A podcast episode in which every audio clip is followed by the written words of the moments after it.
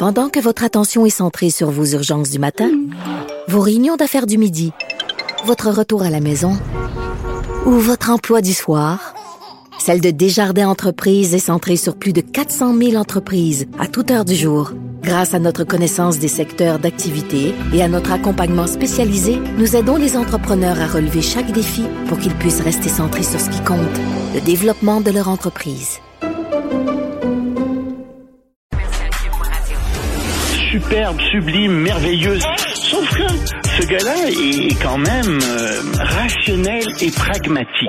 Ça pose un très grave problème. Je t'assure qu'il n'y a aucun politologue sérieux qui va te dire Un politologue, pas comme les autres. Loïc Passy. c'est pas le temps de faire ça.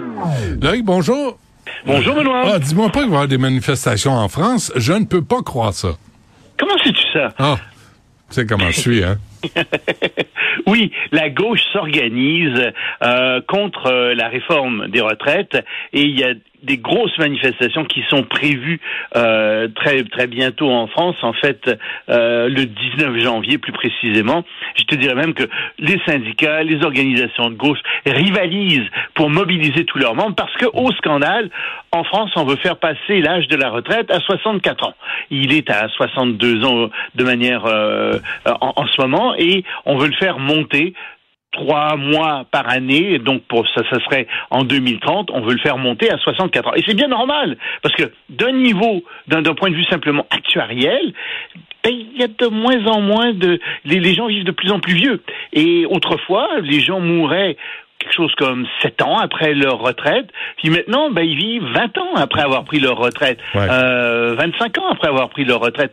Donc, en fait, le problème, c'est qu'il n'y a pas assez d'argent dans la cagnotte pour payer tout ce monde. Donc, il faut absolument augmenter un peu l'âge de la retraite, ce qui fait que les gens vont cotiser davantage, ce qui fait aussi, bien sûr, que euh, les gens vont vivre moins longtemps sur la retraite. Mais ça fait pas l'affaire des syndicats qui disent c'est très injuste tout ça. Parce que, voyez-vous, en fait, ce qui se produit, euh, c'est qu'il y a des gens qui prenaient de toute façon leur retraite à 64, 65 ans, souvent euh, des cols blancs, souvent des gens qui sont plus éduqués, parce qu'effectivement, ces gens-là ont passé euh, 5 ans, euh, 7 ans, 10 ans de leur vie à étudier, donc ils commencent à travailler plus tard, donc il faut qu'ils travaillent plus. Et on dit, ben, ces gens-là sont absolument pas affectés par ça. C'est très injuste. Oui, mais ce qu'on oublie de dire, c'est que quand les gens étudient 5, 10 ans, ben c'est 5, 10 années où ils travaillent pas, puis ils Ben oui. accumulent pas d'argent, tu sais. Ben oui. Donc, ça se vaut aussi. Mais bref, on mobilise tout le monde. Euh, on va voir ce que ça va donner.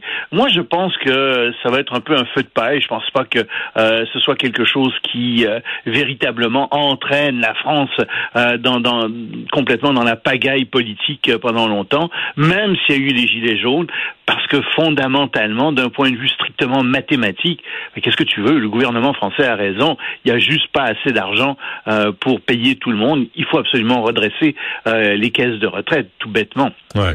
Mais ça, on le sait, c'est pas d'aujourd'hui. Là. On sait que la génération, les baby boomers, les vrais, là, l'après-guerre, euh, on, on- se sont euh, se sont octroyés des conditions de pension que y a aucune génération peut reproduire ça là, par la Oui, suite. mais on avait fait des calculs à l'époque et on pensait pas que l'espérance de vie augmenterait aussi rapidement. C'est vrai. Tu sais, euh, en 1970, euh, l'espérance de vie en France, c'était 72 ans. Hmm. Elle est maintenant de passer 80 ans, Ah jusqu'à 82 ans. 80... Tu sais, c'est beaucoup, là. Ah, pour les hommes, là, pour les là, femmes, là. je pense que c'est 85 ans. Ah ouais. Donc, euh, tu sais, ça, ça, ça fait un- quand même un trou significatif dans un budget quand les gens vivent euh, 10, 15 ans de plus qu'avant. Mm. Et bon, ben ça, on l'avait pas vu venir, c'était mal prévu. Et on aurait dû le faire bien avant, en fait. Mais c'est sûr que ça pose des problèmes parce qu'il y a beaucoup de gens qui ont des emplois qui sont difficiles, qui rêvent à leur retraite. Puis je comprends qu'il y a des emplois qui sont très, très pénibles. Ça fait pas l'affaire d'un certain nombre de personnes en France. Mais en même temps, ben, tout le monde vit plus longtemps, de manière euh, générale. Donc, Ouais. faut bien que quelqu'un paye quelque part. Ouais. Euh, en Ukraine, euh, ça, ça bardassé, hein. Oui, mon lapin. Et je te dis ça parce que il y a un général, le général Alexandre Lapin. Euh, je suis pas sûr que ça veut dire la même chose euh, en, en- en russe qu'en français, mais bon, Ouais. le général Alexandre Lapin vient d'être nommé comme nouveau chef d'État euh, des forces euh, de l'armée russe.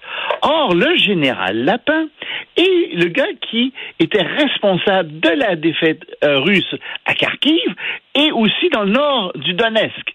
Ce qui fait que il y a beaucoup de gens qui sont très très mécontents en Russie, dans les dans l'armée en général, parce qu'ils trouvent que c'est un pur incompétent. Et on commence à se retourner vers Vladimir Poutine et dire qu'est-ce que c'est que ça, cette histoire de nommer des incompétents pareils euh, on, il est responsable de, la, de plusieurs défaites. Pourquoi le nommez-vous chef d'état-major en Ukraine? Alors là-dessus, euh, il y a eu une réponse qui vient de se faire de, de Vladimir Poutine, euh, en fait, par l'entremise de son ministre de la Défense, qui a nommé, lui, un nouveau général, un nouveau commandant en chef. Donc, quelqu'un qui s'occupe de tout le théâtre euh, de, euh, de la guerre en Ukraine. Il s'agit de Valérie euh, Gerasimov, euh, qui, paraît-il, est un homme implacable.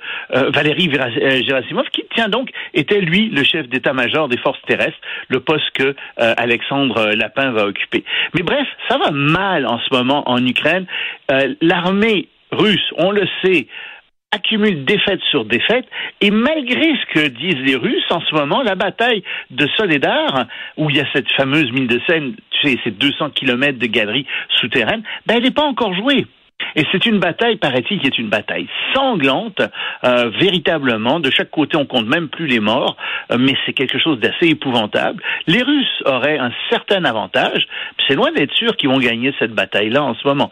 Mais c'est, paraît-il, cette bataille qui se passe en ce moment dans cette ville, la pire bataille de toute la guerre ukrainienne depuis ses débuts, la plus sanglante. Bon, et euh, les océans, euh, ça, ça devient inquiétant.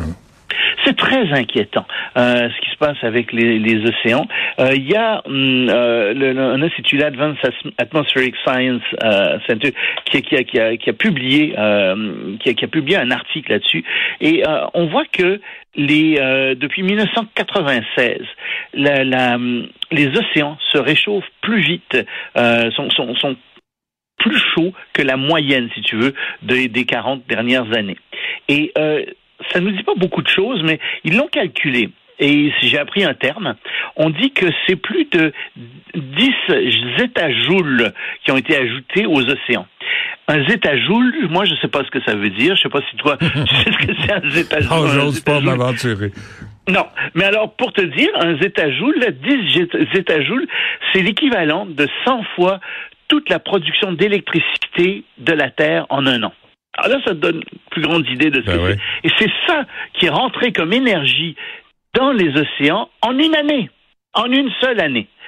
Ce qui signifie donc que les océans ont beaucoup plus d'énergie emmagasinée et que donc il va y avoir plus d'évaporation, donc il va y avoir davantage de précipitations, davantage de tornades, davantage d'épisodes extrêmes.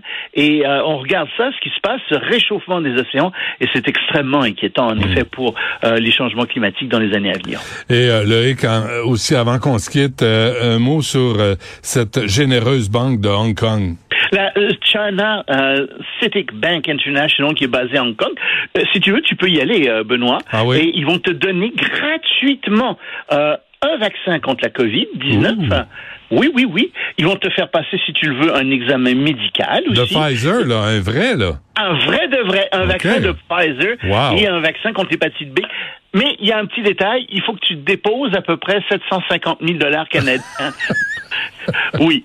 Alors, si tu déposes bon, 750 000 dollars canadiens, ils déroulent le tapis rouge et ils envoient ah, des médecins ouais. et tu peux recevoir le, le, vaccin de Pfizer. Mais en effet, le problème, c'est ça. C'est que le vaccin de Pfizer en Chine est tellement désirable qu'une banque euh, se sert de ce vaccin-là pour faire la promotion euh, de, ses, euh, de, de, de, ses comptes bancaires, etc.